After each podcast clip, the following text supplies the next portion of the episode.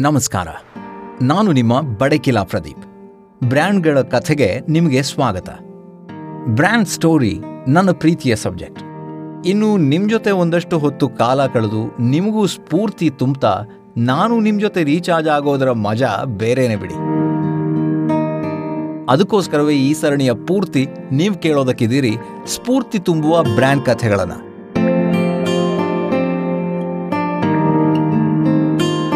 ಪ್ರತಿ ಬ್ರ್ಯಾಂಡ್ನ ಜರ್ನಿಯಲ್ಲೂ ಅದೊಂದಿಷ್ಟು ಇನ್ಸ್ಪೈರಿಂಗ್ ವಿಷಯಗಳು, ಅಚ್ಚರಿ ಕೊಡುವ ವಿಷಯಗಳು ಇರ್ತವೆ. ಅವುಗಳ ಬಗ್ಗೆ ಮೇಲ್ನೋಟ ನೀಡೋದಷ್ಟೇ ನನ್ನ ಕೆಲಸ. ಇದನ್ನು ಕೇಳ್ತಾ ಕೇಳ್ತಾ ನೀವು ಇನ್ಸ್ಪೈರ್ ಆಗಿಬಿಟ್ರೆ ಅಷ್ಟೇ ಸಾಕು. ಹಾಗಿದ್ರೆ ಶುರು ಮಾಡೋಣ. Brand story season one. ಭಾರತದ ಬ್ರ್ಯಾಂಡ್ಗಳು.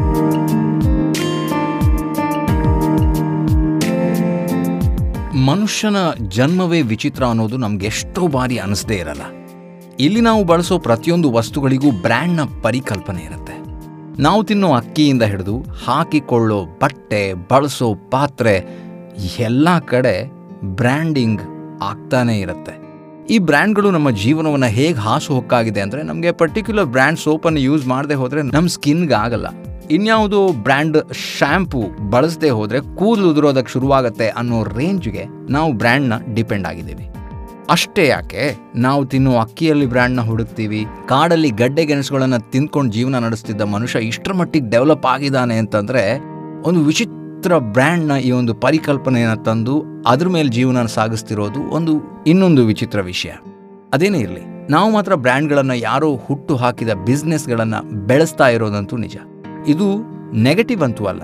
ಬ್ರ್ಯಾಂಡ್ಗಳು ಬೆಳೀತಾ ಇದ್ದ ಹಾಗೆ ನಮ್ಮ ದೇಶದ ಆರ್ಥಿಕತೆ ಬೆಳೆಯುತ್ತೆ ಅನ್ನೋದು ನೂರಕ್ಕೆ ನೂರು ಸತ್ಯ. ಹಾಗಾಗಿ ದೇಶದ ಆರ್ಥಿಕತೆಯನ್ನು ನಾವು ಅಂದರೆ ಜನಸಾಮಾನ್ಯರು ಬೆಳೆಸ್ತಿದ್ದೀವಿ ಅಂತಾಯಿತು ಒಂದು ರೀತಿಯಲ್ಲಿ ಹೇಳೋದಾದರೆ ಇಂಡೈರೆಕ್ಟ್ ಆಗಿ ಅದನ್ನು ಬೆಳೆಸೋದ್ರಲ್ಲಿ ನಾವು ಪಾಲುಗಾರರು. ಹೀಗೆ ದೇಶದ ಆರ್ಥಿಕತೆಯನ್ನು ಹೆಚ್ಚಿಸೋದರಲ್ಲಿ ಮುಖ್ಯ ಪಾತ್ರ ವಹಿಸಿರುವ ಒಂದು ಬ್ರ್ಯಾಂಡ್ನ ಕಥೆ ಇವತ್ತು ಕೂಡ ಹೇಳ್ತೀನಿ. ಇಲ್ಲಿ ನಿಮ್ಮ ರೀಚಾರ್ಜ್ ಮಾಡೋ ಜೊತೆಗೆ ಬ್ರ್ಯಾಂಡ್ನ ಕಥೆ ಹೇಳುವಂಥ ಉದ್ದೇಶ ನಂದು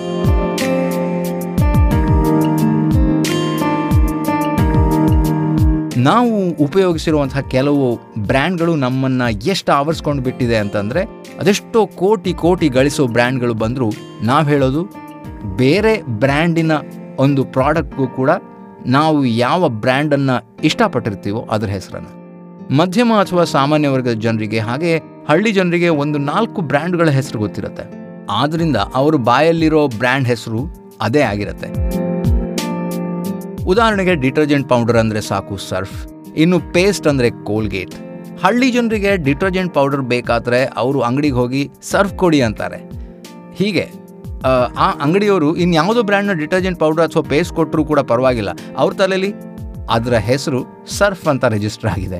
ಅಷ್ಟರ ಮಟ್ಟಿಗೆ ಜೀವನ ಅವರನ್ನು ಆವರಿಸ್ಕೊಂಡ್ಬಿಟ್ಟಿದೆ. ಇದನ್ನು ಗಮನಿಸ್ತಾ ಇದ್ರೆ ನನಗೊಂದು ಆ್ಯಡ್ ನೆನಪಾಗುತ್ತೆ. ಅದು ಯಾವ ಗೊತ್ತಾ? ಮಿಸ್ಟರ್ ದೊಡ್ಡಪ್ಪ, ನೀರಿನ ಬಾಟ್ಲಿ ಎಲ್ಲಾನು ಬಿಸ್ಲರಿ ಅಲ್ಲ ಅಂತ ಮರಳುಗಾಡ್ನಲ್ಲಿರೋ ಒಂಟೆ ಹೇಳುತ್ತೆ. ಈ ಆ್ಯಡ್ ತುಂಬ ಫನ್ನಿ ಅನ್ಸುತ್ತೆ. ಇದೇ ಬಿಸ್ಲರಿ ಬಗ್ಗೆ ಇವತ್ತಿನ ಸಂಚಿಕೆಯಲ್ಲಿ ಮಾತಾಡೋಣ ಅನಿಸ್ತಿದೆ. ನೀರನ್ನು ಪ್ಯಾಕೆಟ್ನಲ್ಲಿ ಮಾರೋ ಪರಿಸ್ಥಿತಿ ಬಂತಲ್ಲ ಅಂತ ಒಂದು ಕಡೆಯಲ್ಲಿ ಅನಿಸೋದುಂಟು. ಆದರೆ ನಾವು ಹೇಗೆ ಬೆಳೀತಾ ಹೋಗ್ತಿದ್ದೀವಿ, ಆಗ ಎಲ್ಲನೂ ಕೂಡ ವ್ಯವಹಾರದ ವಸ್ತುಗಳೇ ಆಗಿ ಹೋಗ್ತವೆ. ಅದೇ ರೀತಿ ಬಿಸ್ಲರಿ ಕೂಡ ಬೆಳೀತಾ ಹೋಯಿತು.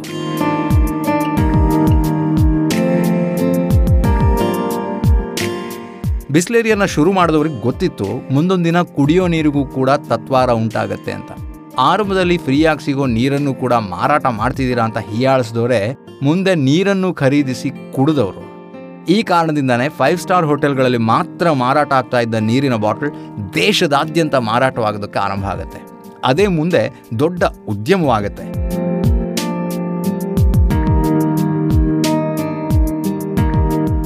ಒಂದು ರೂಪಾಯಿಗೆ ಮಾರಾಟ ಆಗ್ತಾ ಇದ್ದ ನೀರಿನ ಮೌಲ್ಯ ಇಪ್ಪತ್ತು ರೂಪಾಯಿವರೆಗೂ ಏರುತ್ತೆ. ಇದಕ್ಕೇನೆ ಬಿಸ್ಲೆರಿ ಕಂಪನಿ ತನ್ನ ಮೌಲ್ಯ ಜೊತೆಗೆ ಜನಪ್ರಿಯತೆ ಎರಡನ್ನು ಹೆಚ್ಚಿಸಿಕೊಳ್ಳುತ್ತೆ. ಈ ಬಿಸ್ಲೆರಿ ಕಂಪನಿಯ ಯೋಚನೆ ಹೊಳೆದಿರೋದು ಮಲೇರಿಯಾಕ್ಕೆ ಔಷಧ ತಯಾರಿಸುತ್ತಿದ್ದವರ ಕೈಯಲ್ಲಿ. ಇದರ ಹಿಸ್ಟ್ರಿ ಶುರುವಾಗೋದು ಮುಂಬಯಿಯ ಥಾಣೆಯಲ್ಲಿಯೇ ಆದರೂ ಇದರ ಹೆಸರು ಮತ್ತು ಈ ಯೋಚನೆ ಹಿಂದಿನ ಸೂತ್ರಧಾರ ವಿದೇಶಿ.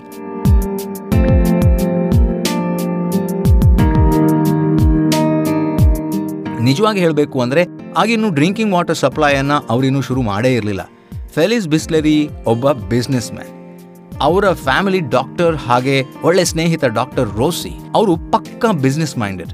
ಮಲೇರಿಯಾಕ್ಕೆ ಔಷಧ ತಯಾರಿಸ್ತಾ ಇದ್ದ ಫೆಲಿಸ್ ಬಿಸ್ಲೆರಿಯ ಮರಣದ ನಂತರ ಕಂಪನಿಯ ಅಧಿಕಾರವನ್ನು ಬೆಸ್ಟ್ ಫ್ರೆಂಡ್ ಡಾಕ್ಟರ್ ರೋಸಿ ಅವರು ತಗೊಳ್ತಾರೆ. ಡಾಕ್ಟರ್ ರೋಸಿ ಹಾಗೂ ಫೆಲಿಸ್ ಬಿಸ್ಲೆರಿಗೆ ಮತ್ತೊಬ್ಬ ಭಾರತೀಯ ಅಡ್ವೊಕೇಟ್ ಬೆಸ್ಟ್ ಫ್ರೆಂಡ್ ಇರ್ತಾರೆ. ಅವರ ಕನಸಿನ ಕೂಸು ಈ ಬಿಸ್ಲೆರಿ ಕಂಪನಿ.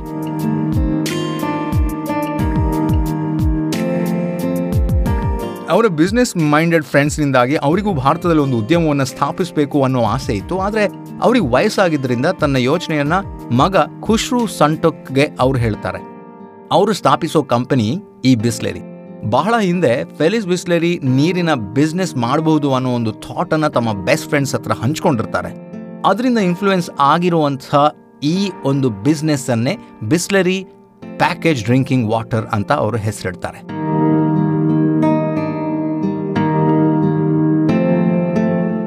ಖುಷ್ರು ಅವರು ಒಬ್ಬ ಅಡ್ವೊಕೇಟ್ ಆದರೆ ಈ ಬಿಸ್ನೆಸ್ ಶುರು ಮಾಡೋಕ್ಕೂ ಮುಂಚೆ ಬಿಸ್ನೆಸ್ ಬಗ್ಗೆ ತುಂಬ ಸ್ಟಡಿ ಮಾಡ್ತಾರೆ. ಕಮರ್ಷಿಯಲ್ ಹಾಗೂ ಪ್ರಾಕ್ಟಿಕಲ್ ದಾರಿಯಲ್ಲಿ ಯೋಚನೆ ಮಾಡ್ತಾರೆ. ಅಪ್ಪ ನೆಟ್ಟ ಆಲದ ಮರ ಅಂತ ಹೇಳಿ ಸಡನ್ ಆಗಿ ಬಿಸ್ನೆಸ್ಗೆ ಮುನ್ನುಗ್ಗಲ್ಲ. ಇದು ಯಾವುದೇ ಬ್ರ್ಯಾಂಡ್ನ ಬೆಳವಣಿಗೆಯಲ್ಲೂ ಬೇಕಾಗಿರುವಂಥ ಮುಖ್ಯ ಅಂಶ. ಹೀಗೆ ಶುರು ಮಾಡಿರುವಂಥ ಬ್ರ್ಯಾಂಡ್ ಬಗ್ಗೆ ಅದೆಷ್ಟೋ ಟೀಕೆಗಳು ಕೇಳಬೇಕಾಗತ್ತೆ. ಯಾಕಂದ್ರೆ ಬಿಟ್ಟಿಯಾಗಿ ಸಿಗೋ ನೀರನ್ನು ಸೇಲ್ ಮಾಡೋದಕ್ಕೆ ಯಾರು ಈ ಭಾರತೀಯರು ಮೇಯ್ನ್ ಆಗಿ ಅದನ್ನು ಕಂಡು ತುಂಬಾ ವಿಚಿತ್ರವಾಗಿ ಅದನ್ನು ನೋಡ್ತಾರೆ, ಹೀಯಾಳಿಸ್ತಾರೆ. ಅವರಿಗೆ ಸೋಜಿಗವಾಗಿರುತ್ತೆ. ಆದರೆ ಅದ್ಯಾವುದ್ರ ಬಗ್ಗೆ ತಲೆ ಕೆಡಿಸ್ಕೊಳ್ಳದೆ ತನ್ನ ಬ್ರ್ಯಾಂಡನ್ನು ಬೆಳೆಸೋದ್ರಲ್ಲಿ ತೊಡಗ್ತಾರೆ. ಅಲ್ಲದೆ ದೇಶದ ತುಂಬ ದೊಡ್ಡ ಪ್ಯಾಕೇಜ್ ವಾಟರ್ ಕಂಪನಿ ಅಂತ ಕರೆಸ್ಕೊಳ್ತಾರೆ.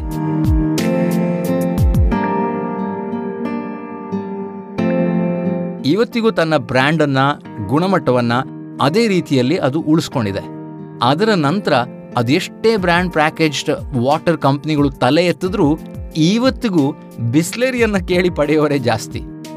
ಇಂದು ನಾವು ಬಿಸ್ಲೇರಿಯ ಕಥೆಯನ್ನು ಕೇಳಿದ್ವಿ. ಹೇಗನ್ಸ್ತು?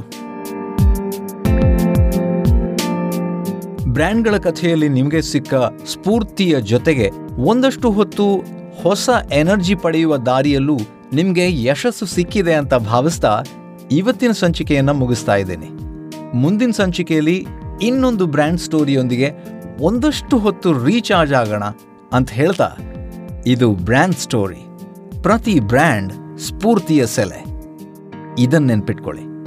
ಮುಂದಿನ ಸಂಚಿಕೆಯಲ್ಲಿ ಸಿಗ್ತೀನಿ. ನಾನು ನಿಮ್ಮ ಬಡಕಿಲಾ ಪ್ರದೀಪ್. ನಮಸ್ಕಾರ.